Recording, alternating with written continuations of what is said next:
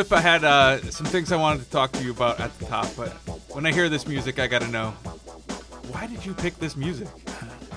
because we heard like a hundred things that we didn't like 99 of them and it was one thing we agreed on was was okay we sort of liked it but it grew on us it's absolutely grown on me now Yeah, don't say grown on us. so this I is grown on you don't I like don't it love it. No, Don't let's change it let's put, get to something you like but What now it's like? our brand. it's our identity is that what you're It's going our with this? identity. Yeah. boy that's a stretch that's our identity okay but I, if you listen if you don't like it we'll change it what kind of music would you like I don't know. We'll get on the library and we'll start. okay like something from the 60s like uh, petula clark singing downtown would you like that No, maybe some hip hop. Maybe we could ask our guest today, Peter Rosenberg. do you think he knows anything about hip-hop He knows a lot about. It. I hip-hop. think he knows a lot about it. I think He knows a lot about a lot. Uh, it's a stretch, but he's a good guest. He is I'm a good excited. guest. I'm looking forward to that. He is I a am good too as guest. well. Uh, he's a lot of fun, and he's everywhere. He surely is. He don't know fills up 24 sleeps. hours very easily. He does. A lot going on. He does. him. He's a big star. I think you and I are big stars now.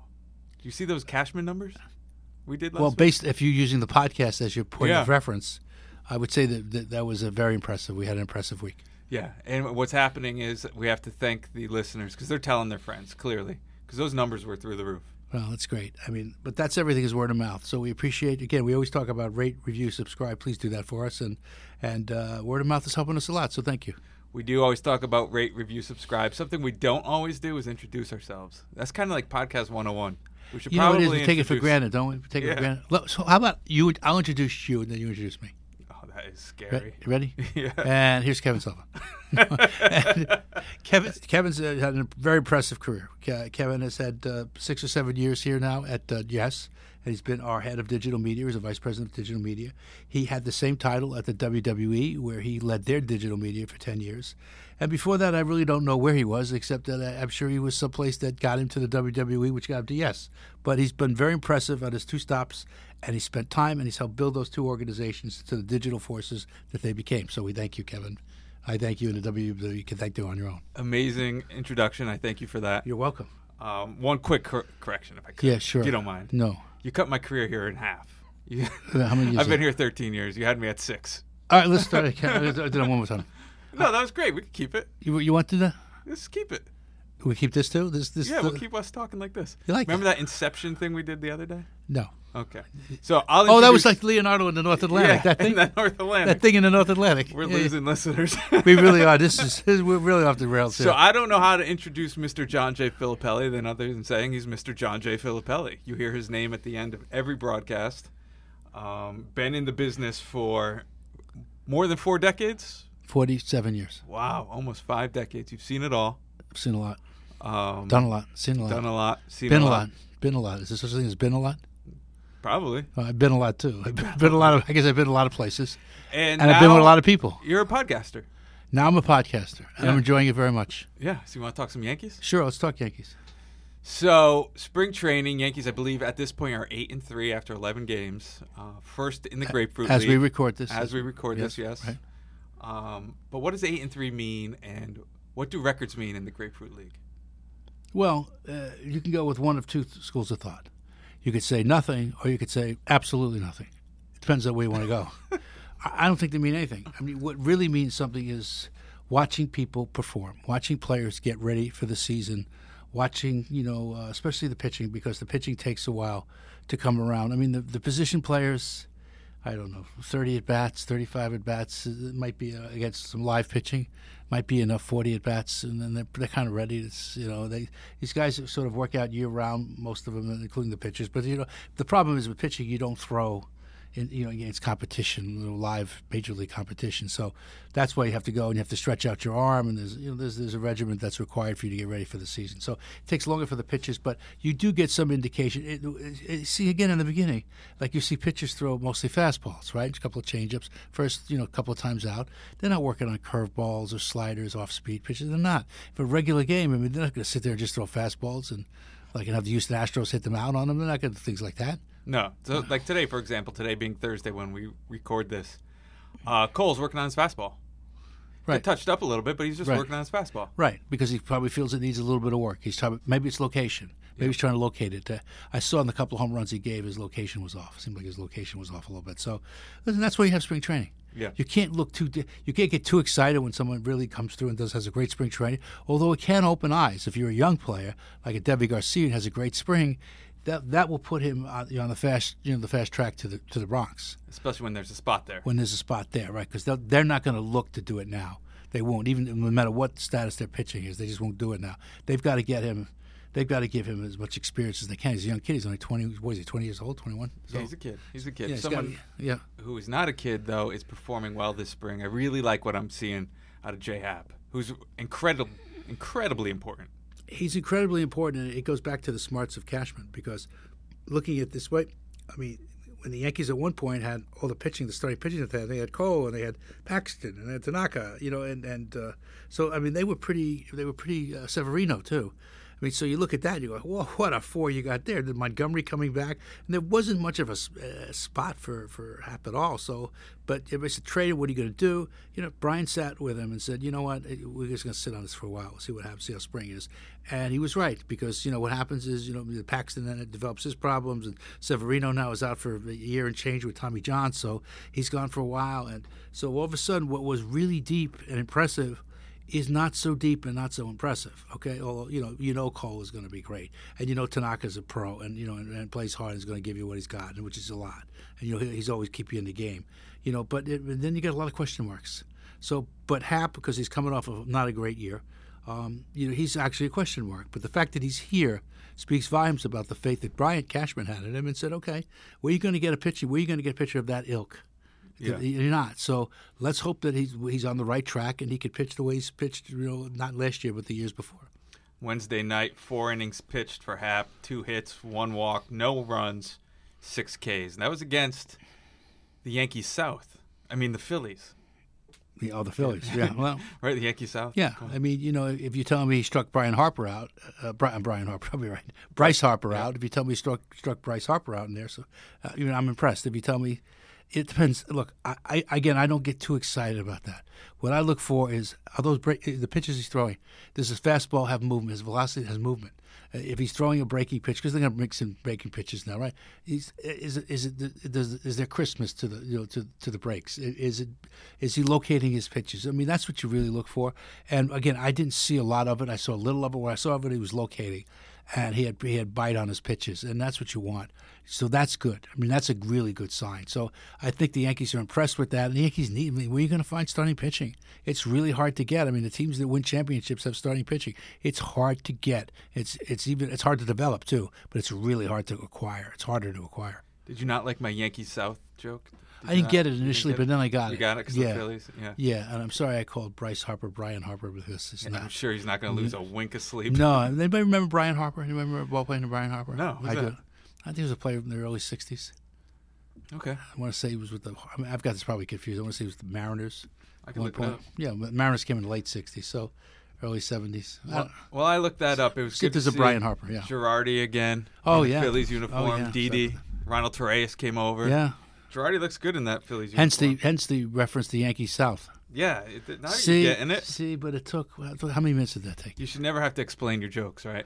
Well, That's my bad. you know, uh, let's just say I, I wonder if the audience got it. Did they get it right away? Yeah, they got it. They did. Yeah. Well, then I'm see. That's all on me. Then I apologize to the audience. Brian Harper played in uh, Seattle? 1979 California Angels. California Angels. he played from 79 to 1995. Never in Seattle. Okay, so but he was an outfielder, and he was Yep, he was a catcher Mhm. uh, and a left fielder. Mhm. So you're right there. right. I remember him playing the outfield. I don't remember Yeah. the catching part. Yep. When was that? 1979.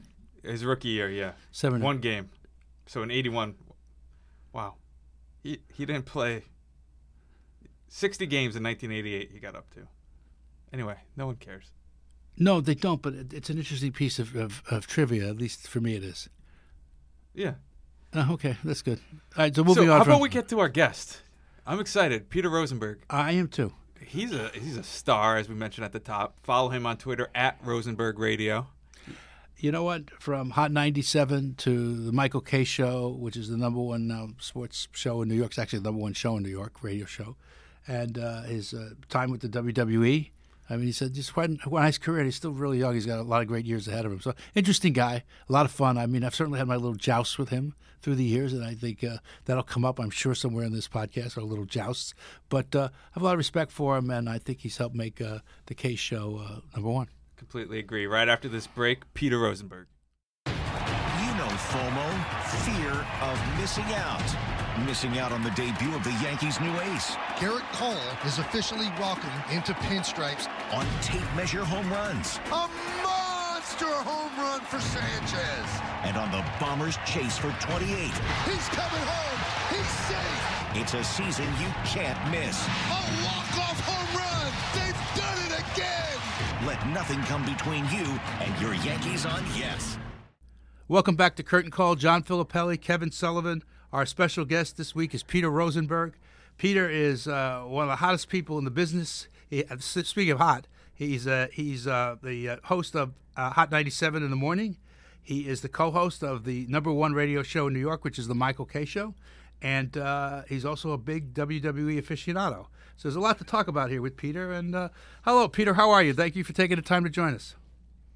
Oh, I'm I'm I'm happy to do so. Thanks for having me, guys. So we uh we were talking to Michael, Michael Kay, uh, prior to this, and no pressure. We told him that you were going to be on, and he said, "Oh, he won't do a quarter of what I did because he was on the show in the past. No pressure."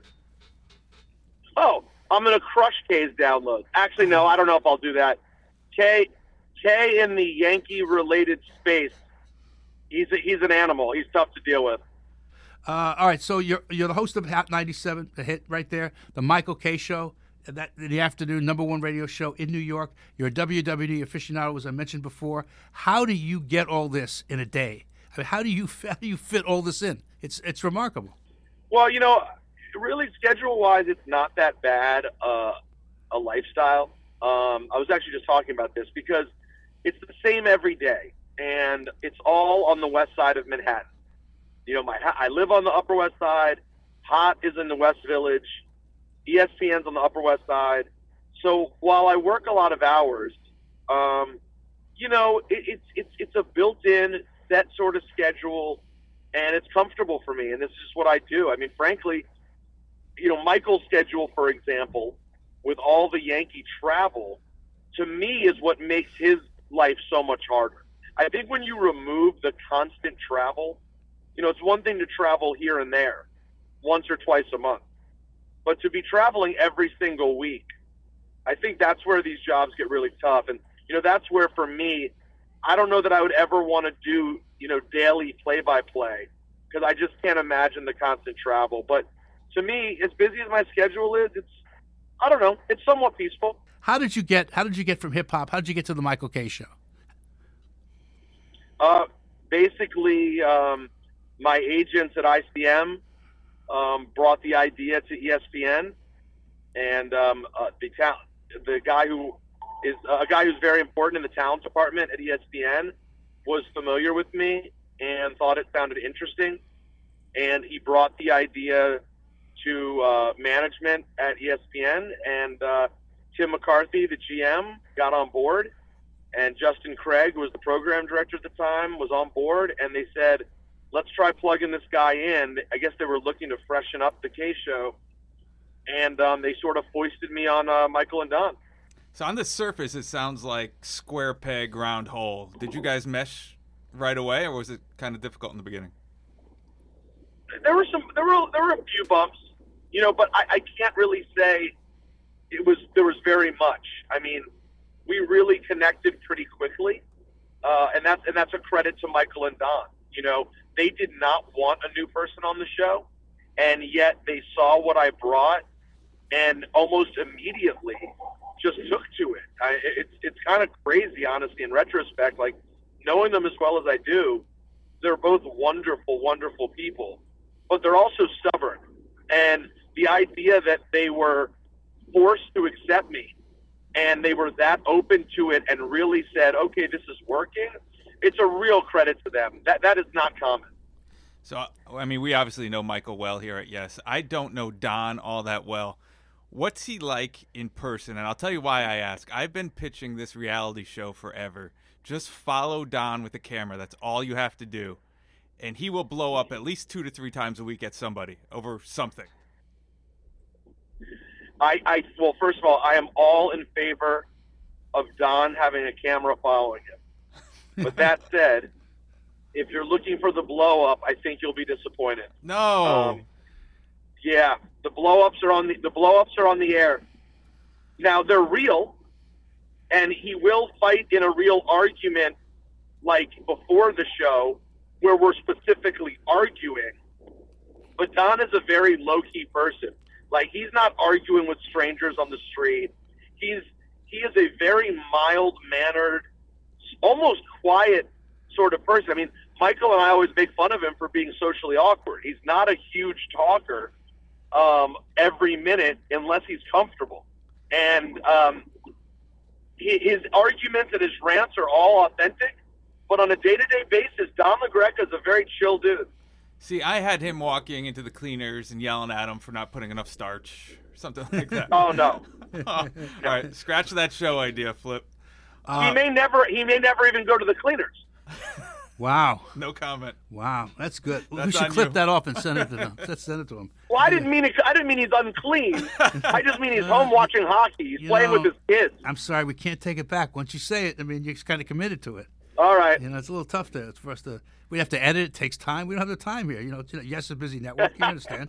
understand how this works. So, Peter, uh, I want to go back to WWE. Flip was talking about WWE a little bit. I don't know if you know this, but Flip worked there in the early 90s. I did 10 years from 98 to 2008. How did you first get approached? Because it's not every day WWE gets approached for outside talent. So uh, I I had in around 2005. I interviewed um, Taz and Michael Cole, who at that time were the voices of SmackDown, and I was doing talk radio in DC, um, a station uh, WJFK, and I had not been interested in wrestling at that point in many years. Um, I had been out of it. I had been checked out for a long time, and then around that time, you know, talking to them made me like get a little interested. And I turned on the TV and I saw John Cena for the first time, and I, I saw his sort of hip hop personality. And at, the time, I was sort of like trying to find a, a hobby, and so I just was like, I'm gonna I'm gonna try watching this every week again. And I'm talking about I had been out for a long time, long time, and um, I just fell in love with it. And then when I got to New York and started doing radio, I just started hustling for interviews. Like, let me I, asking to interview any wrestler I could. And then before you know, before you know it, I'm traveling to WrestleMania. I'm doing Radio Row. I'm going to the press conferences. You know, I, I literally asked Vince McMahon for a job on camera. Um, you know, I I was on it. I really wanted to be a part of it. And then around 2016, something like that, they um, they came along and I met the right person, um, Chris Chambers at WWE Network. Oh, Chris and is my favorite person in the world. um, Chris Chris is my favorite. Me too. I Love mean, he is um, he's he's he's an important guy to me, and he was my rabbi, and um, a lot of cool stuff happened after that. So I I I, I, I really. So all the thanks to me originally in that first run, it really goes to Chris Chambers.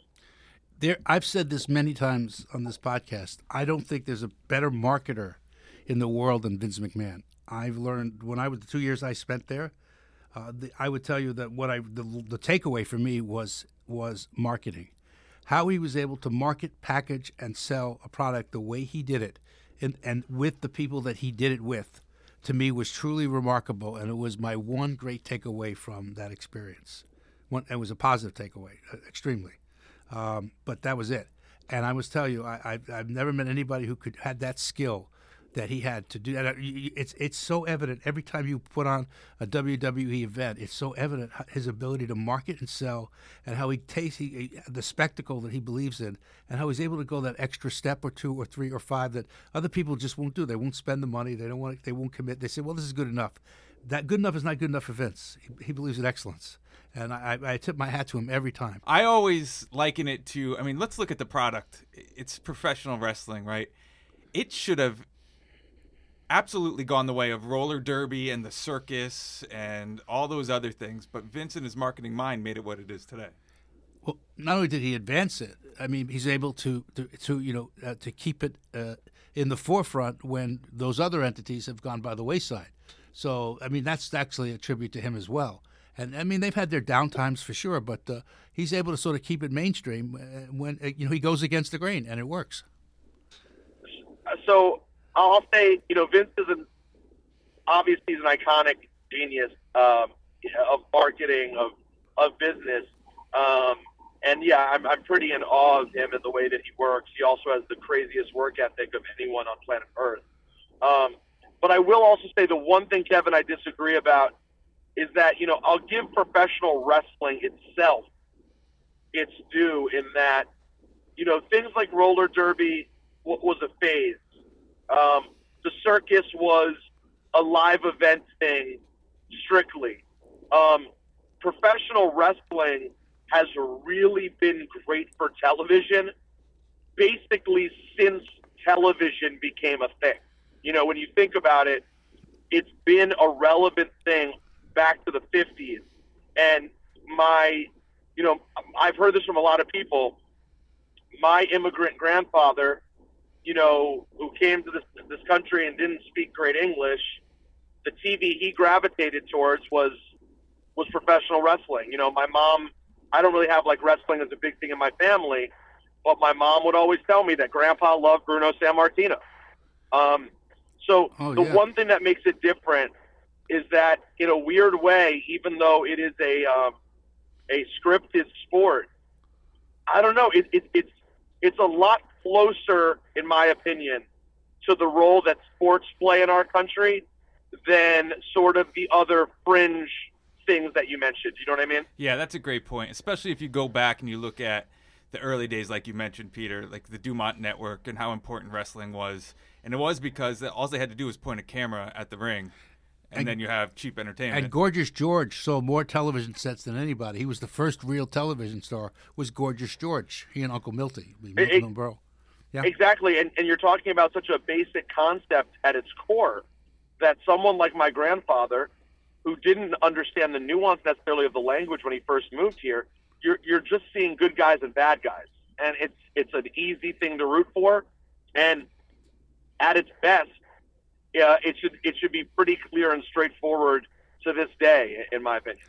Would you categorize me as a baby face or a heel? what would I be? Oh wow, that's a that is a tough question.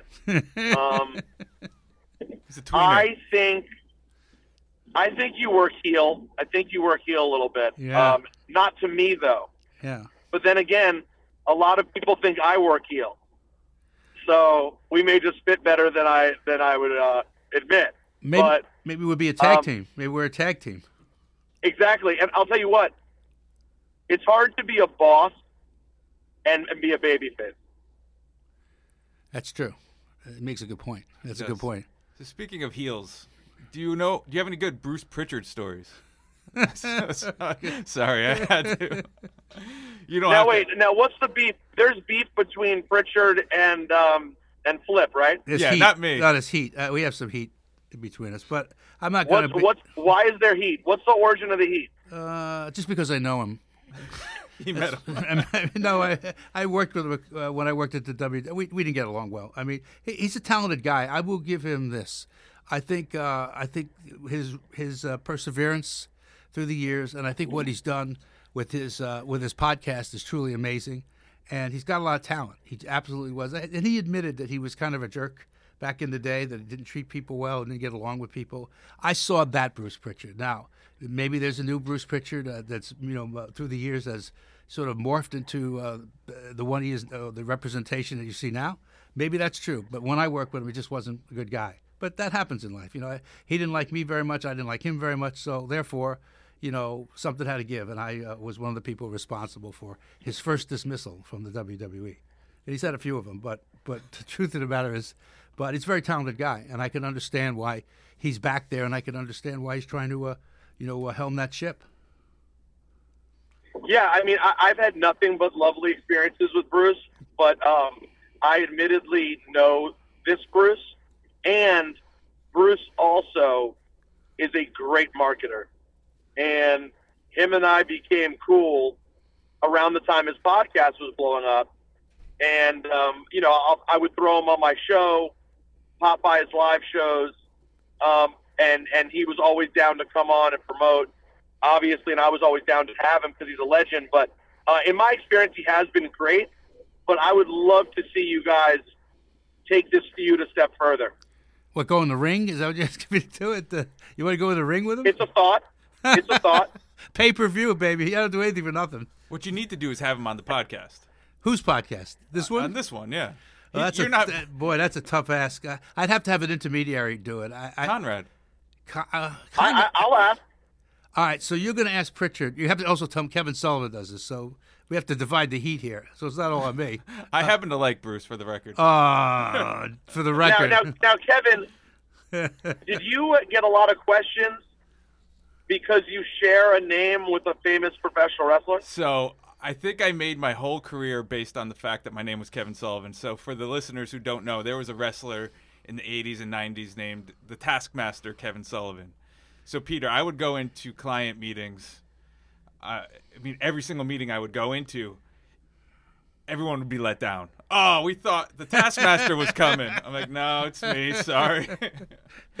but if I placed a call to somebody, say I had to do an interview with a Scott Hall or somebody like that, I would immediately get a call back because I said on their machine, "Hey, Kevin Sullivan, call me back." That's so good.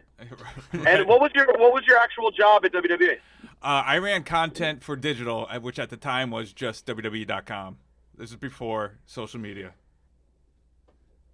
From '98 to 08. Correct. Yeah.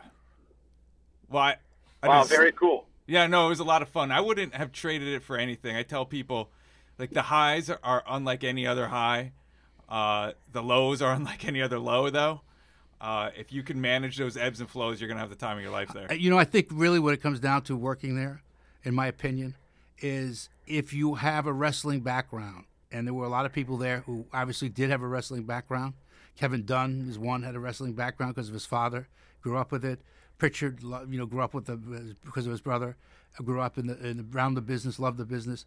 When you grow up with that in your bloodstream, it's a different it's a different situation than it is coming in as an outsider and working in that environment because you know you're not in that business. You come in with a different sensitivity and uh, you know a different set of skill sets that uh, that the, and and and, they, and the two never really meshed. And I don't know if they mesh now because one is the business aspect, people who are trying to advance a business, and the other is you know people who are uh, you know in the wrestling business and understand the wrestling business, and they don't necessarily mix. The business uh, aspect of it and then the wrestling side of it don't always mix. So I think that was part of the problem for for their I think for a long time.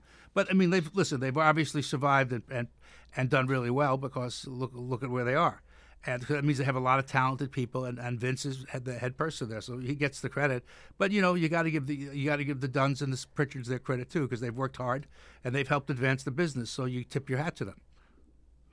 What was that? Atomize was the word. You you atomize. used? I used Yeah, that word last week. I said, you know, you got to atomize this. You wanna shorten that. I had to shorten. That's a long speech there. That's like Churchill will fight about the beaches. Yeah, I'm sorry, I got a little carried away there. I didn't mean to uh, go that long on it. But uh, but you know this is good because It's a good more, point. It's morphed into this conversation. See, we, we don't want to be stilted, scripted. You know, you, you you don't get this kind of entertainment anywhere else. You don't want that. No, you don't. we don't want to do that. We just want to be ourselves, and we want to be organic, and we are more organic than than than those chips that my wife buys in the, in Whole Foods. Or So whatever. Peter, I was watching uh, the Michael Kay show yesterday. I, we're turning this straight into a wrestling podcast. Is that all right? I was watching the Michael Kay show yesterday. I had it on mute, and I see Barry Horowitz on the screen. What was that about? Oh, that was just um, we. Michael was questioning why every wrestler is called a WWE superstar. Good question, by the way. So then, I so then he was saying that what about like the bumps? And I brought up Barry Horowitz as like a career jobber. And so once I brought up Barry Horowitz, Michael thought the name Barry Horowitz made him laugh. And then before you know it, we're talking a lot about Barry Horowitz. Uh, you know that's hilarious. That that's hilarious. Well, you know what that is? That's marketing again. The superstars, everybody who was really good was a superstar because you want to market. That's it means elite. Superstar means best, elite. And those guys were elite. The other guys they didn't call them jobbers, but that's what they would be known in the wrestling vernacular. Were guys who went in to sort of do a job to put the other wrestler over to make the other wrestler larger than they were. Right? That's a jobber, right? I assume. If I have that right, I think I have that right. Have that right? You got it right. There you Yep. go. You, you know, you Peter, you need to contribute more. This is becoming more Kevin and I having a conversation. You got to jump I'm in here. enjoying. I'm enjoying listening to the two of you. I I, know why this is such a beloved podcast. by the two of us, and that's Well, kind it's of a it. podcast. It's kind of what we got. But all right, so let me throw some names at you. I want some baby face or heel. I'm gonna throw some names at you. All right. All right. All right. Uh, I'll make it easy. I'll start easy. Francesa. Baby face heel. Oh, oh my God! I mean, this isn't just personal. That guy is the world's biggest heel. I mean, he's no, or he's mean to his listeners, so he's he's openly a heel. And then every story I've ever heard about him personally, save for a, no, maybe a couple. I've heard it. I've heard he's done a couple of nice things for people, but by and large, everyone I know who interacted with him regularly, he sounds like a heel. I mean, Flip, Yes. Flip, you worked with Mike Francesa. Yes. You tell me, heel or babyface? Well, it's a tough question. I really wouldn't know how to answer this. I mean, you want an honest answer, or Yeah. or, or, or That's what I prefer. Okay, I could give you uh, the, the scripted answer or the honest answer. I'll, you know what? I'll give you the scripted answer. He's a heel. I'll give you the the, the other answer. He's a heel. So anyway, but a, you're saying the real answer is more complicated? no, he's just a heel. I mean, he's, he's a heel. He he. Lo- by the way, he enjoys it. I mean, so it's you know he, he enjoys playing that role. He you know he feels like he's born into that role because he's you know it's that thing about I'm smarter than everybody else and everything else that goes with that. But but he's you know he he's he's a heel. I mean he, he relishes it. He enjoys it. He he likes to you know inflict his what he believes his superiority is on his listeners and you know callers and and that's wrong. It just is. And there's a lot of things that could be better about Mike. But uh, you know but he's a big star and he made a lot of money. Well, and he also- changed the and business. also- he and Russo changed the business. Well, yeah, and, and, and Russo was the babyface. Yes. Oh, I was just gonna say that. Yeah, that's a great program. That's a WrestleMania program right there. Oh, absolutely. They, that's right. They were. That's that's why that worked. One was the baby face. One was the heel. Being a heel, by the way, is not necessarily. You need a good heel to make a baby face. The way Russo gets over his Francesa is a heel. That's how he puts Russo over. That's how Russo got to be as big Although as he did. I will give you, I will give you a scorching hot take. okay. Mike Francesa never gets paired with Chris Russo. He's just a guy who does radio and some sports television. That's it. And the question is, he would would he be as big as he turned out to be? No. Yeah, that's a fair take. No, no, that's what I'm, that's what I'm saying. Okay. He's he would be a guy. because you tuned in because of the theatrics of Mad Dog, and then the back and forth, the chemistry kind of worked. Yeah, I get it. And he would also, Francesa And would also steer the- ship. He'd steer the, he'd get the ship back on course. You know, there's a lot of talent Right, that you so have he- to have to steer those ships. Oh yeah, I mean Chris, I'm sure was a complicated guy to stay on track. When you think about what Mike's solo career looks like, it's a story of a famous curmudgeon. That's really what the whole solo career has been. That wouldn't have worked as an entire run from the beginning. No, I, I, I believe you're 100 percent right. It would not have worked. Uh, but they, but they were together, and it did work, and it changed the course of radio, and and, and a lot That of was giant. giant. And so you've got to, you know, you, you have to you have to tip your hat. You do. I mean, yes, heel, no doubt. But you know what? But but he was a heel that uh, you know was uh, crazy like a fox, and and and and and helped between him and Russo. You know, they had the most popular, probably uh, radio sports show of all time. And I say that with respect to everybody else's, but but I think um, I think tip my hat is about as far as I would go. So I, I'll do that. okay, so but listen, you have to recognize something when it works, and that worked for a very long time, and it worked till it didn't. Uh, so we, when, we had we, we said we said let's see, babyface or heel. We st- we had one person. all right, We've got do twenty minutes here. We- We'll do uh, Don LaGreca, babyface or heel. Um, I have an answer, but I want to hear it from Peter. Oh, Don's a big baby face. But he works heel, right? No, Don works baby. Oh, Mi- Alright. Michael works heel. yeah, that's for sure. Mike, Michael is a heel. have to ask. Michael works heel. Mi- Michael is, is a benevolent Mike- heel. He's a benevolent heel. Well, well, Michael in real life, Michael in real life is a baby face, Totally. but in on, on the show, both Michael and I, I think we're a heel, and Don's the babyface. So 30 minutes in, should we define for everyone what a heel and babyface is? I just gotta say we, we, should, we should say what that is, so somebody gets this thing. So real quick, heel is a bad guy, babyface is a good guy. So I, I'm gonna have to pull the curtain back a little bit. I texted Peter yesterday and I said, "Do you mind if we talk like just a couple minutes of wrestling?" We've been doing this forever here. Hope you don't Hey, mind. All, this is this is this is like every conversation I have in real life. okay, so if that's the case, I'm gonna keep What- going. What What's your favorite of all the calls you get? Like you, every day, like you get calls every day. You sit there, you know, four or five hours a day, and you know there's going to be some calls that are, really good, and some that are a little less good, right? And Some are, and some of your callers are, are really fun. Some of them are mean. They, they really want to get in an argument about something, and they disagree, and some of it gets sometimes it gets a little heated. Um, uh, what I want to know what your favorite call has been so far that you've gotten on the Kay show, and I also want to know the, the one that you've said like, "Wow, this is like I can't wait to get this call to end because it is so uncomfortable and so bad." So you've gotten both, I know. So He's t- thinking this one. yeah, this one is this is the so. bad one. he is, he said, Um, "Why did I agree I- to this? I can't believe I agreed to this." Yeah, after this one, the second worst call. no, I would say you know the, the calls that get me excited are when I can tell the person's going to attack me. You know, when they start off by saying, "Hey, you know, I want to say something to Peter," and they have that tone. Right away, my juices start flowing.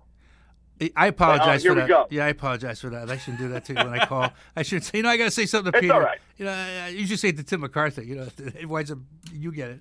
But uh, okay, so i.e., you you started. I'm sorry, I didn't mean to interrupt you. Go. No, no, no.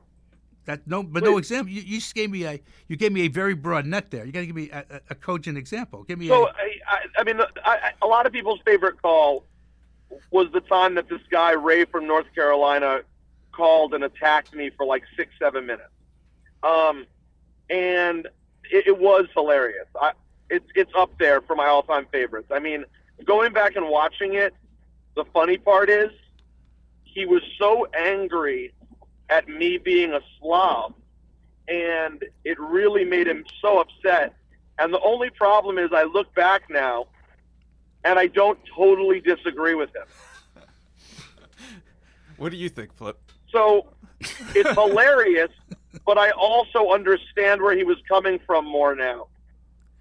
So my points to you over the years about wearing a collared shirt, because this is famous stuff. They talk about this all the time. All we talk about sometimes is this collared shirt issue, right? And I've said because it's our air, it's the Yes Air on simulcast that I want everybody to look, you know, a little bit more presentable. So, uh, and Peter looks presentable, but he likes his T-shirts. So, but the T-shirt to me is not as presentable as a collared shirt. I want a collared shirt. So this became sort of a, a, a thing back and forth for us for quite a length of time. But we've we've now settled he wears like a shirt with one collar. So you know, no, I'm- Who has shirts with two collars? I don't know. I don't know. It, it's been a while. But while. I will since- say, yeah. I, I that was a v- valuable experience for me because I resisted it for basically no reason. I mean, I, I can't really remember. I mean, I think the logic for me was I was tired, the adjustment of dressing up. Like, you know, I'm used to doing radio. I don't care about the TV. I don't work for Yes. Um, I, I guess that's what I was thinking at the time.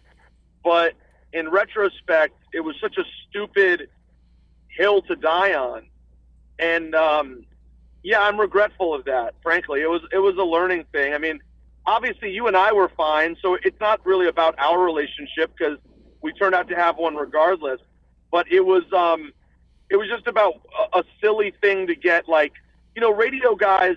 We have a tendency to have this rebel streak. That's like, nah, I'm, I'm a radio guy. I say what I want. That's what makes me good. I wear what I want. I do what I want. But I look at that Ray from North Carolina video and I'm like, man, you really looked like garbage. Now, my only point of contention is Kevin, starting like a few months ago, I went from just like wearing a collar shirt to like I wear a jacket almost every day. And like I've invested in like a lot of new wardrobe. Didn't hear one word from Flip. Oh, not a phone on. call, not an email, nothing. Come on, Flip. I don't want to give him the satisfaction. That's really what That's it was. I mean, I, That's I, probably people, it. people think I'm dressed up every day for a job interview. Well, you never know. That's the, with the business we're in, it's crazy. You never know about that. That's right. Every day is a job interview. Every day is a job interview. Every day of your life is you're being interviewed by, for something by somebody, someplace.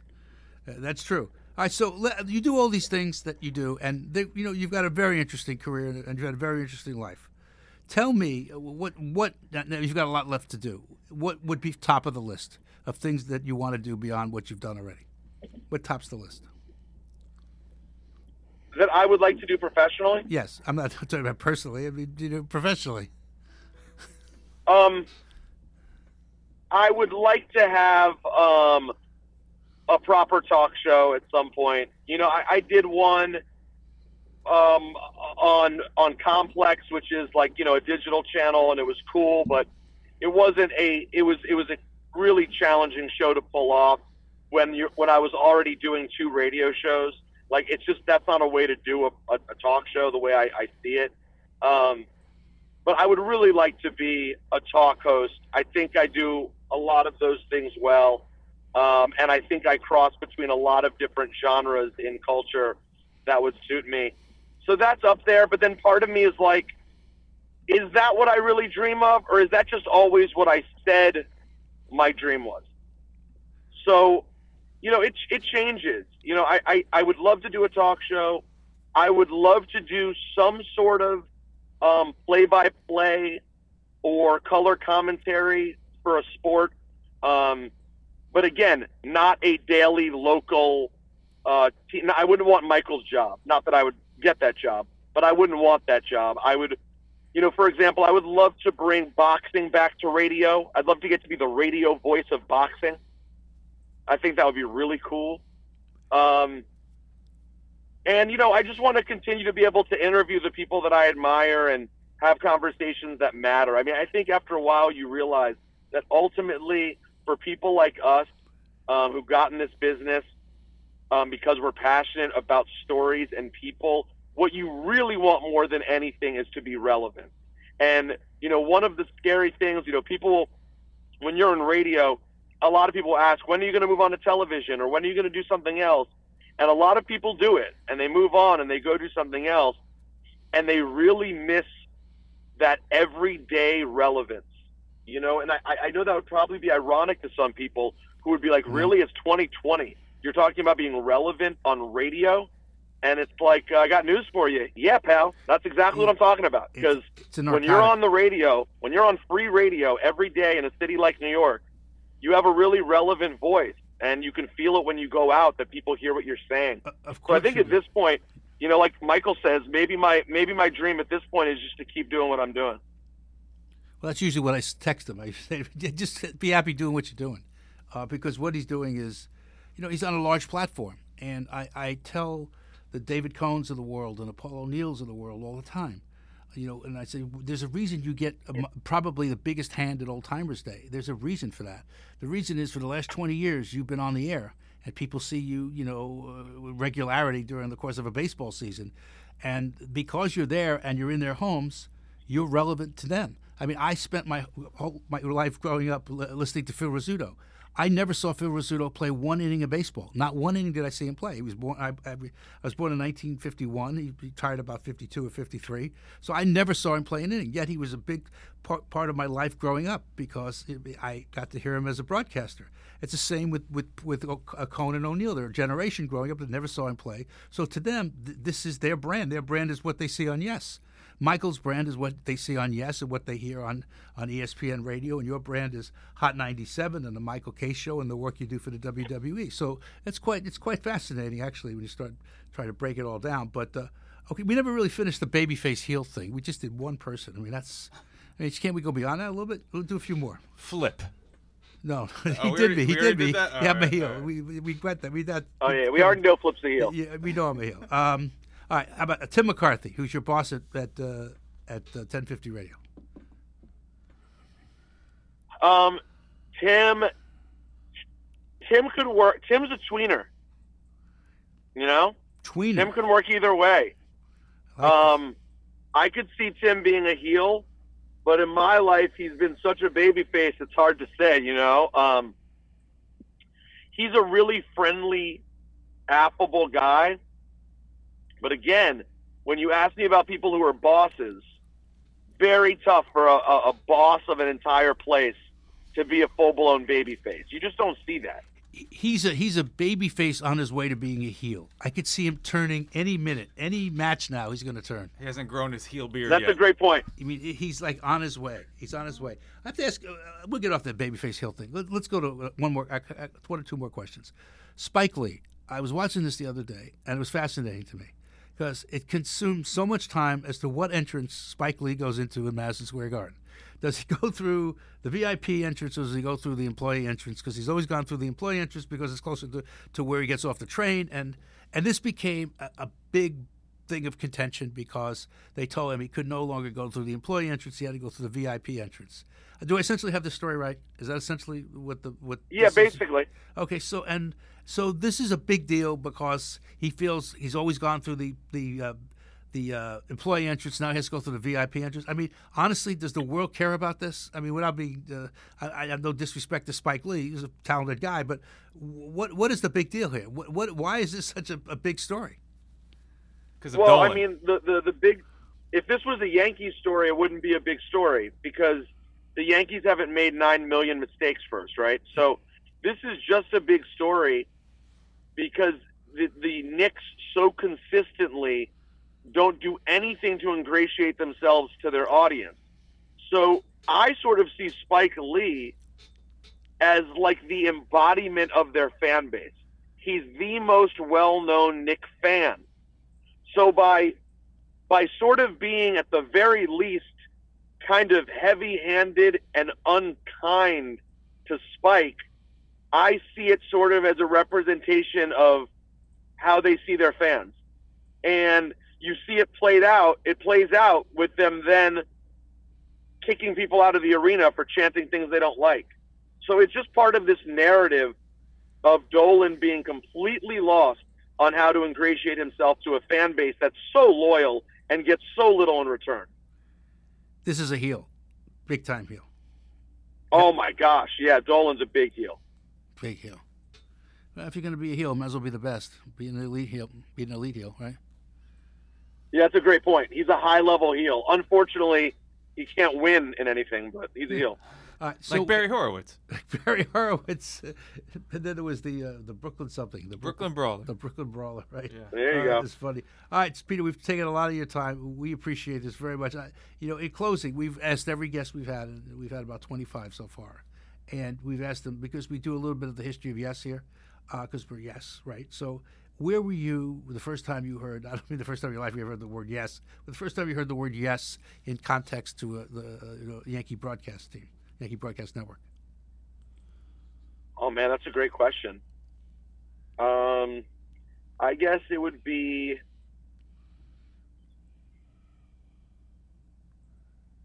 when I, I I don't know. No, well, no, no, no. A long time ago. What year did Yes come on the air? Uh, 2000 and One. Well, it was 2002. Was it March of 202? Okay. Right, 2002. We actually came on the air.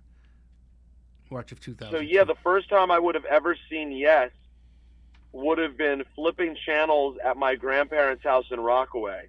Um, in 2002 is getting toward the end of regular trips to Rockaway. Um, not towards the end, I guess it, it was. Yeah, it was still um, uh, towards the end. But it would have been watching cable at my grandparents' house and flipping on a Yankee game on Yes. And I remember seeing it and being like, "What is this? What is this channel?" Like I, I, was unfamiliar. Um, you know, maybe at the time I was aware that there was like an MSG network um, from seeing Knicks games prior to that, but that would probably be the first time. And then, you know, after that, maybe seeing some center stages with Michael because I, I was I'm not a Yankee fan, so for me it was probably flipping on center stage. And then of course I would have never guessed. You know, life is so funny. Like you don't know what's going to become an important part of your life. You know, and now as many people recognize me probably from Yes as almost anything else. So. Um, it's it's pretty funny to think about how close my relationship is now with this brand. But yeah, I, I guess it would be sitting in Rockaway Beach, 122nd Street, flipping channels and seeing this uh, Yes Network. I'm glad I asked you for the short answer. Wow. Ah. Be nice.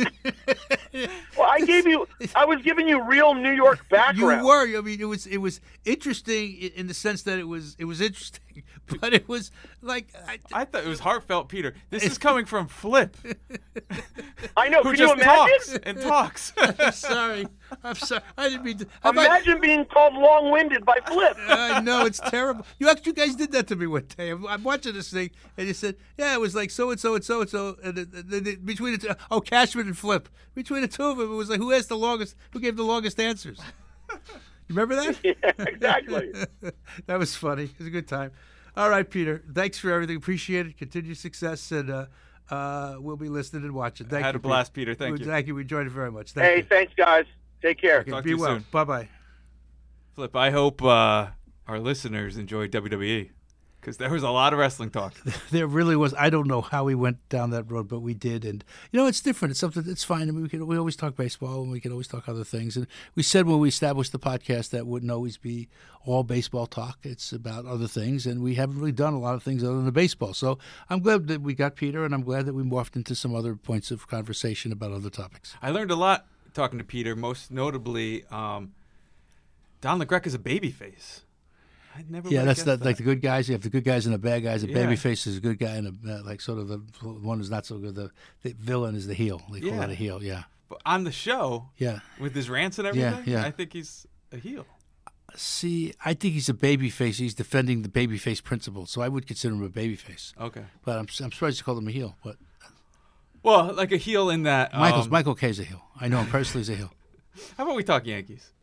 I was just finishing my point on Michael. He's like a heel. He's I'm like a- trying to I mean- save you. That's No, don't save me. I mean, I love Michael. I've been with him forever. It's just, but he could be a heel. heel. Okay. He likes that. He likes playing the heel. Some heels, there's like uh, like the NWO back in the day. They were heels. Yeah, they were really everyone loved heels. them. Yeah, but I mean, how, a owner audience is going to get that. I mean, that, that's Yeah. because you were in that business for a long time. You get that. I was in the business for a little bit of time, so I get it. But if you're not in the business, you, you're going to know that. Well, if you're not in the business, you're not gonna get this far in this podcast. No, then, then you should listen to the ones that were prior because they were really good. We talked a lot of baseball. We did something else. Well, I think this one was good too. It's different. It's just a different. Uh, yeah, I think it's good. I'm enjoying it. Hope uh, people are, but I hope so. I want to talk about somebody who could probably be a wrestler. Yes. Aaron Judge. Oh my God, it's a terrific judge. Terrific, Right. terrific judge. Oh, I'm having such a rough day today. He'd be a terrific wrestler, terrific judge. I like Him and Giancarlo Stanton would be like the greatest tag team ever. Uh, probably, right? probably. Come is that on. is that where they're headed? I don't know. I do know though. There's a lot of chatter surrounding the health of Aaron Judge. Um, Yeah. of course, he's experiencing some discomfort in his Yeah. right shoulder Yeah. and his pec region. Um, from what I'm reading, the doctors can't really pinpoint what it is. So does that make you more nervous because you don't know what it is, or does it is it reassuring, meaning it's not that serious? I'm a little nervous. Okay.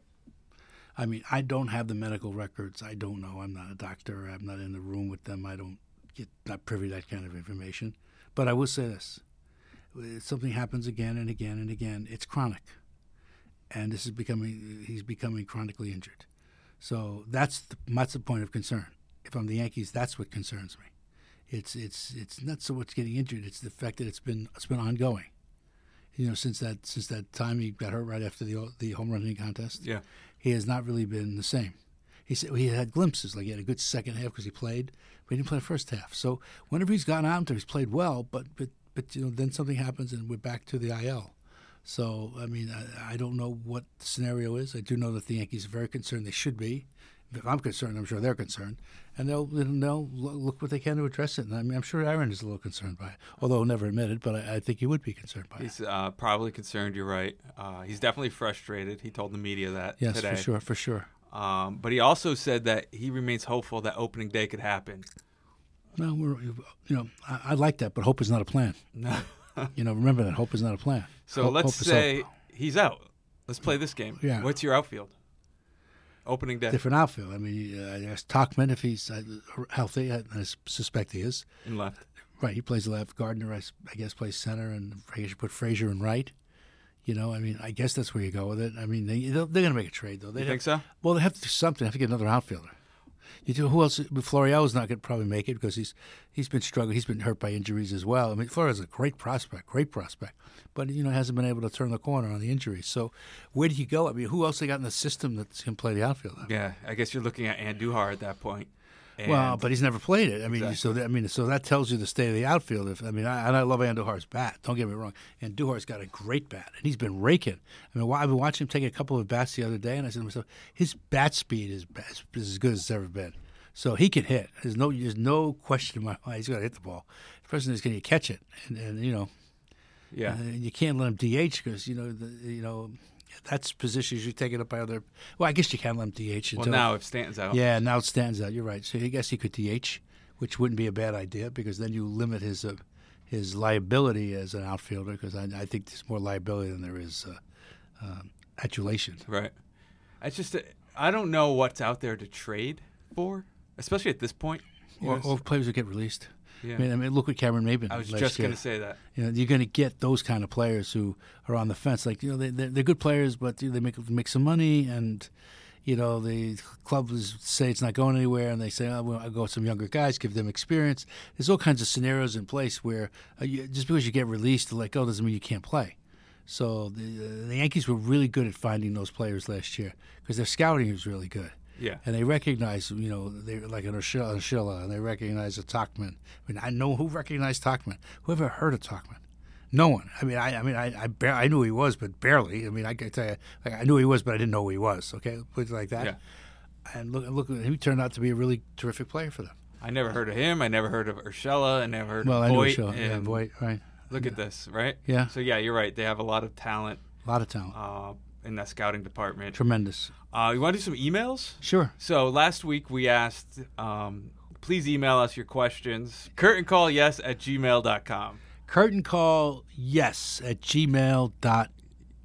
Yes, and while you're at it, rate, review, subscribe, please. The first email comes from Finch. He asks, "Why does why doesn't Yes broadcast every Yankee spring training game?" Wait, we get better go to the top and ask those questions. Those are hard questions. Valid question. It's Valid. A, I'll give you the answer. There's a valid answer to it.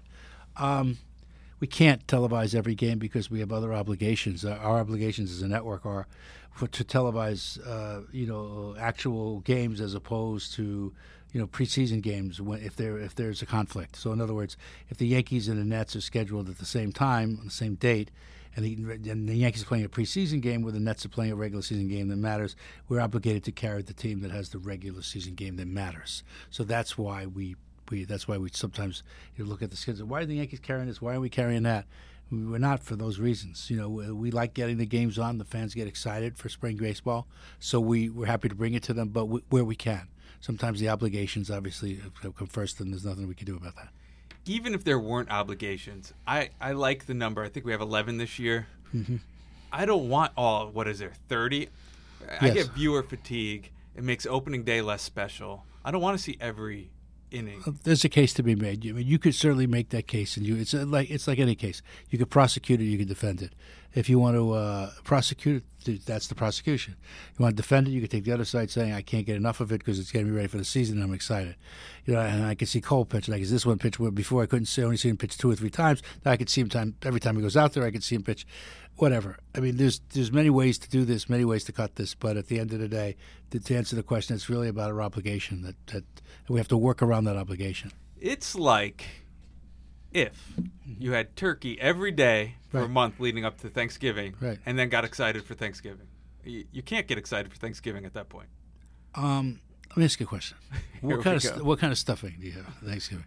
Well, we usually have all different kinds, like uh, some with bacon, then a cornbread one. No, then- but is it is it the, like the stovetop stuff or No, stuff? you know, stop. So you know, you, oh, don't don't. I like stovetop. don't don't get a suit here. Right? I like stovetop. They did a nice job. Um, okay, so I'm just curious. So some people like the, that's like stovetop as opposed to the, home- the stuff with all the the stuff that's inside the turkey thing. And it's a Yeah. little much for me. no, Well, you know what's inside there. It's tough. So it's, tough- it's tough to get around it. yeah, it is. I mean, uh, I'm sorry. I get a little. Don't think about that. Cormac asks, Yeah. Flip. You always ask guests what moment from history they wish they could have been a part of. But what about you? Which historic event would you most like to have produced? Or just been there for? Well, because it's historic and you could look back as opposed to being in it at the time that it happens, uh, it lends a different perspective to it. I, but I would say maybe Maris's 61st home run uh, was, was I love Roger Maris, who's my, my favorite player. So that would have been special in, in, in the prism through the prism of history. Um, the 1960 World Series. I mean, the Yankees were so dominant against the Pirates and yet lost the series. It was such an incredible series where the Yankees won the games that they won. They won games like 10 nothing, 11 2. And the, when the Pirates would win, they'd win 5 4, 3 2. So the run disparity was really great. It was a crazy series. Bobby Richardson was the MVP. Was the only, I think it's the only time a, a player from the losing team won an MVP. I would have loved to have seen that. I would have loved to have been on anything Babe Ruth had played in. That would have interested me just to be on the field with Babe Ruth and to just look out there and see him play right field. Even off the field. Yeah, well, he was, Yeah. he was more legendary, I think, off the field than on. But, but uh, yeah, I, I suppose. But I, I would say that uh, to see Ruth play would have been special under any circumstance. A lot of great Yankees. You could go forever here, but I, I think that because I did see a lot of great Yankees. I've seen every great Yankee after DiMaggio. So. Mm-hmm. Not DiMaggio, but after DiMaggio. So every every great Yankee who was post DiMaggio, I've seen. That's a lot of their history. I mean, you got to remember, I'm, I'm I'm in my late 60s now, so I've seen a lot of this Yeah. and uh, and I've been fortunate. I mean, that's been one of the great parts of my life to to see a team that uh, that meant a lot to me, and to see their players, and to be part of their history. And we're part of their history in some way, shape, or form. And that that's exciting for me, and I'm proud of that. that Yeah, we're you should of it. be. Um, while you're talking, I'm thinking, and this isn't part of Cormac's question. I love that question. If you could have dinner with three people, Yeah. alive or dead, who would Yeah, it be? yeah. Uh, because you've seen so much history. Who would it be for you? Hate to put you on the spot. Um, well, a couple of these people wouldn't get along. Like, for instance, if I had Abe Lincoln and Robert E. Lee Yeah, at the same dinner, I don't know that they get along all that well. no, probably not. Well, they they have some differences for sure, right? But I mean, Abraham Lincoln was certainly. fa- I went to Abraham Lincoln High School in Brooklyn, and not because I went to You Abraham. went Lincoln. with high school with Abraham Lincoln. I did actually. he was. A, I used to call him. He was. A, you know, he was very honest. We called him Honest Dave. It was. A, he was a fascinating guy. I really liked him. I mean, uh, you know, I kept telling him you shouldn't go to, don't go to see, you know, plays on Friday night. It's not. not it's not a good thing. Too soon. Abraham Lincoln is too soon. It's 1865. You can tell me. That's a great book, by the way. So, you want to hear a great book? Want a great book? Yeah. April 1865. It's uh, it chronicles the, the that month in American history. If you like history, you'll love you'll love this book. It talks about the assassination of Abraham Lincoln. It talks about uh, uh, you know Johnson taking over as, as president and you know, and at Stanton and, and the cabinet and the contentious how they treated the South because Lincoln would have been generous and the, and the cabinet was not. They treated them like a captured nation, and so that just took uh, what might have been healing the wounds. It took it further, and there's mm, so many things happened in, in that month. It's a great piece of history, and it's a great read. April 1865.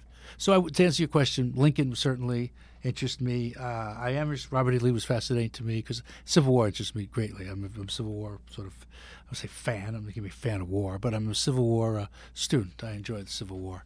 And um, who else would I want to have dinner? If I get anybody else, Roger Maris Okay. since he was my, my hero growing up, he was my baseball hero was Roger Maris. Although I actually I actually I can't say I knew Jackie Robinson, but I sat on Jackie Robinson's knee. Come on. My dad had a bar across the street from Ebbets Field, so when I was growing up, the Dodgers used to come to my dad's bar. So you'd get like uh, like uh, you know Jackie Robinson, you know Carl Furillo, Roy Campanella. You know, Preacher Roe, you know, George Shuba, Charlie Neal, all these guys would come, to Hodges, would come to my dad's bar. And so uh, they were, what they would do is network. And those Joe Black, they would network in, in those days. Don Newcombe, they would look for you know work, and they would mingle with the fans because and that's how that was. They got off season work. Uh, believe it or not, that Yeah, it's a different era, different Yeah. time. You know, so uh, so they would all come on my dad's bar and they would socialize and and uh, and I remember I, I've got some pictures home somewhere with me and some of them and I remember going to school and I'm talking about Uncle Charlie and when I touch kids, who's Uncle Charlie? Curveball or you know those Yeah. curveballs. I'm making those kind of references and uh, I remember my parents said, "What do you do at school?" Oh, we talk about baseball. So you talk about it. Teachers say you don't pay attention to anything but baseball. Well, duh, here I am. So. yeah, I think it worked out. Well, but it just shows you, like, if you love something, it's in your bloodstream, it's your passion. Find a purpose for that passion. That's what it tells you. Yeah. And, I- you know, I was fortunate to find a purpose for, for my passion. So since you asked, my three would be Oh. Mi- Mickey Mantle. Wow, what a wow! What- Boy, did you just submarine me right there? I was gonna, I was gonna ask, what's his name over there? AJ. What's his name over there? The North All right, let's go to Yeah. AJ. Yes. AJ, our producer. If you could have dinner with three people outside of Kevin and I, Okay, because I know that's high on your list there. If you had a dinner with three people, Mm-hmm. uh, who would those three people be? Da Vinci, Einstein, and Jimi Hendrix. Wow, that's a good list. Those are my three. So Jimi Hendrix would entertain Da Vinci, and who's the other one? Einstein, Albert Einstein. Nah, he's too smart for me. I couldn't deal with it. I'm trying to, you know, learn Yeah. the secrets of the universe from these guys. So Yeah, you think you'd learn anything from them? I, I'd like to think so. How, who who did the Sistine Chapel? Was that the Da, da Vinci? I believe, wasn't it? I think Did it the was. 15. Oh my god! It's- it's- oh god! tremendous. Uh, it killed me. Uh, okay. Oh, these poor listeners. Yes. Does anyone care who I would have dinner with? No, but Kevin, let's, who are let's your get over it. Keep tell us three who dinner moving. Keep going. So I got it down to four, but I'm Yeah. going to give you three. Mickey, this is what I think: Mickey Mantle, Babe Ruth, and what Billy Martin. Imagine the fun we would have. You know the fights you would have. Yeah. Yeah. Imagine the fights you'd have in that three. Oh, that would be very interesting. You could call us to bail you guys out of jail too, and the night was over. Yeah, right. Wow, wow. I did not know. I, I did not know Ruth. Obviously, I didn't know Ruth. I knew Billy Yep. pretty well, and uh, I knew Mickey. Yep. And I would say uh, that'd be a very interesting dinner. I'll leave it at that. Are you going to go out afterwards? I think the whole thing is out afterwards. I Well, think, then- I think it starts. Then you got the right three. You Yeah. got the right three. Yeah. You got the right three. All right, one more email, please. Uh, Vince K asks if you weren't in television, Flip. He he didn't say Flip, but I just assume it's to you, not me. If you weren't in television, what would you be doing? Uh, repairing sports cars. Oh, cool. Yeah, that's what I would like to do. Or play the guitar. Well, you do do that. Yeah, but I don't do it well. No, By the way, I don't repair sports cars well either. but if you're asking what I would have liked to have done, I would have. I would have liked to have been a musician. My uncle was a very famous jazz musician. His name was Flip Phillips. You could look him up. Oh yeah, I, I saw him on- Wikipedia. Yeah, if you look up Flip Phillips, look him up. I won't spend time on him, but uh, interesting guy, very interesting life. So since you asked, I would be a. Um, well, you did it again. I, I couldn't. I'm just taking a breath here. So like, so- wow. My goal was a Yeah. high school English teacher and high school baseball coach. A sub a substitute or a regular? No, the real one. I'd see. Be a great substitute. I, we would kill you. the jokes we used to play on the substitute teachers were just awful. Okay. Okay. Yeah. Uh, that's what the emails, but I do have one question for you. Yeah. Uh, A Rod made news this past week Yeah. about his comments about the Astros. Yeah, I did. Um, a lot of it was about how he believes they're not showing any remorse. How do you think he answered that question? Uh, how truthful? Give me your take. Well, I mean, I've actually heard. I mean, I heard him on the Kay's show, and I, I, I later heard him on the replay of the uh, ESPN thing. Was So I got a clip of it, so I heard him talk about um, when he stood on the ESPN game, and I, I applaud him because, look, he couldn't cri- be critical of anybody. Look, he he had his own issues, and he couldn't be critical of anyone unless he owned up to those issues again, and he did. He owned up to them again and said, "Look, I made my mistakes. Uh, you know, I, I fell too." But it isn't just falling. Everybody falls. How you get up matters too. And A-Rod has actually gotten up in a very strong way. And he's admitted his mistakes. He paid for his. He paid. He did his time in in, uh, in suspensions and fines and lo- lost pay and you know he and, and what, he, what he had to pay lawyers. I mean millions and millions of dollars and Tens of millions. tens of millions of dollars. So you know, and also and also how his standing, you know, professionally in in, in the world of baseball, but also in, in the world of society. So he paid for his transgressions. He really did. So once because he paid for his transgressions and he and he owned up to them.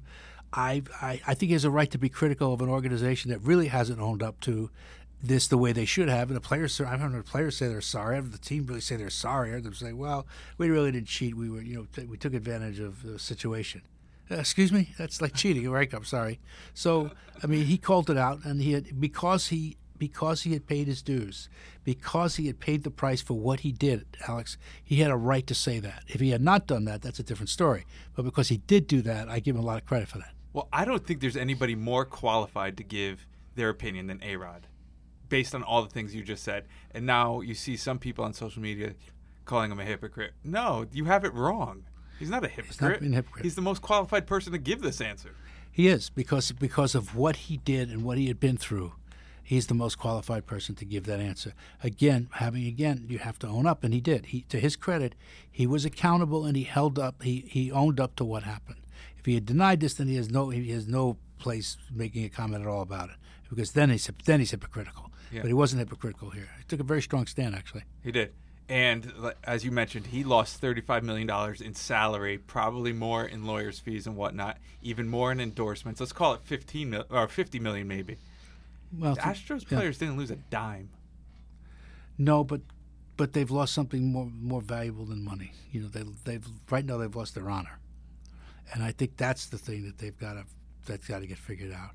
I mean, I still believe, and I've said this from the beginning. I have not vacillated, even when it wasn't a popular opinion. It's now starting to get some traction. You take the title away. You have to take it if it's right. If what if what what the baseball has is absolutely right. No, it has to be ironclad. But if they're, and I believe it is now, um, you take it away. You have to take it away for the sake of history. You can't not take teams and take their place of honor, like whatever. I've said this before. Whether it was the, you know, the the Royals in '15 or the Cubs in '16, and the, you know, uh, the Nationals last year in '19. Uh, you can't strip that. You can't put these teams, them, and probably with the Red Sox are going to be in this thing. I'm telling you, they are, some way, shape, or form. And that's coming any day. And I don't, I don't know the level of severity, but I su- suspect it's not going to be good because of the Joey Cora situation, right? So, if Alex, that, yeah, I'm sorry, Joe, it's his brother. I'm sorry. What's taking so yeah, long? I mean, Alex. I'm sorry. with the uh, Red Sox. I don't know. Other than, uh, I guess maybe they've had new information, or they want to make sure that what they have is, is is absolutely right. I mean, if that's the case, then you have to applaud commissioner because he's trying to get this. He has to get this right. There can be no room for for error. in This they have to get this right. And if in fact all that that's been whispered turns out to be true, then the then the, the Red Sox are you know they're guilty and they're going to get they should get the book thrown out the, the same way Houston needs to have it because you can't let it happen again. You can't let this happen. You can't. Let me ask you this: Is it too late to continue to punish Astros? Is it too late to say, "Hey, we thought about it some more. We investigated with the Red Sox. We are taking the title away." the commissioner is the guardian of the game, as I've said before. He could do anything he wants. If he says, you know what, folks, he also works. But what do you think the other 29 owners want? Just out of curiosity. You think they're going to sit there and go like, well, 28 owners maybe, maybe not be 20, maybe 28, mm. who sit there and go like, you know what? No, we think what they did was fine. We have no issue with that whatsoever. It's fine. No, it's not fine. And I think those teams will have their say to the commissioner. Commissioner works for the teams. So that's part of this. But the other part of it is for the sake of history. And, and I, I know Rob Manfred. I mean, I can't say go hang out with him, but, but but I know him, and he's a good guy, and he's a good man, and he knows his baseball, and he knows his history. So I would say that you know, he's got to he's got to make a stand. He's got to take a tougher stand. I think what he did was fine. I just don't think it was enough. And I think as more and more of this comes out, then I think he has to go back and say, you know what, this is my. I declared then that this is what I was going to do. But guess what? So much more has come out. I'm changing my ruling. He's he can do anything he wants. He's the commissioner of baseball. That's why he's in that job Will he? Depending on what comes out now, if more information comes out now, and the Red, Red Sox are implicated at, to a high degree, and then Houston gets implicated to even higher degree than they are. Like remember the buzzer stuff? They said no, that, that they disqualified that. That's what they said. Yeah. They, they haven't. They're not using that. That's never.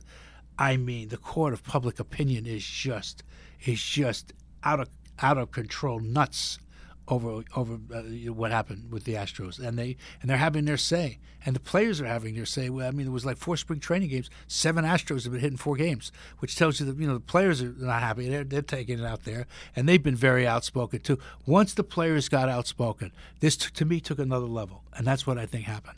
Yeah, because you don't see players talk about players. It's There's a, bro- fraternity. It's a brotherhood. Yes, I agree. It really is, and I you don't see that, but I think you've seen. I think this is it's it's very evident here. The court of public opinion you mentioned um, is coming down on Manfred quite a bit, especially when he stood up there and said he was protecting Astros players. Don't throw at him. Don't throw at him. There'll be consequences. Now we're seeing people throw at him.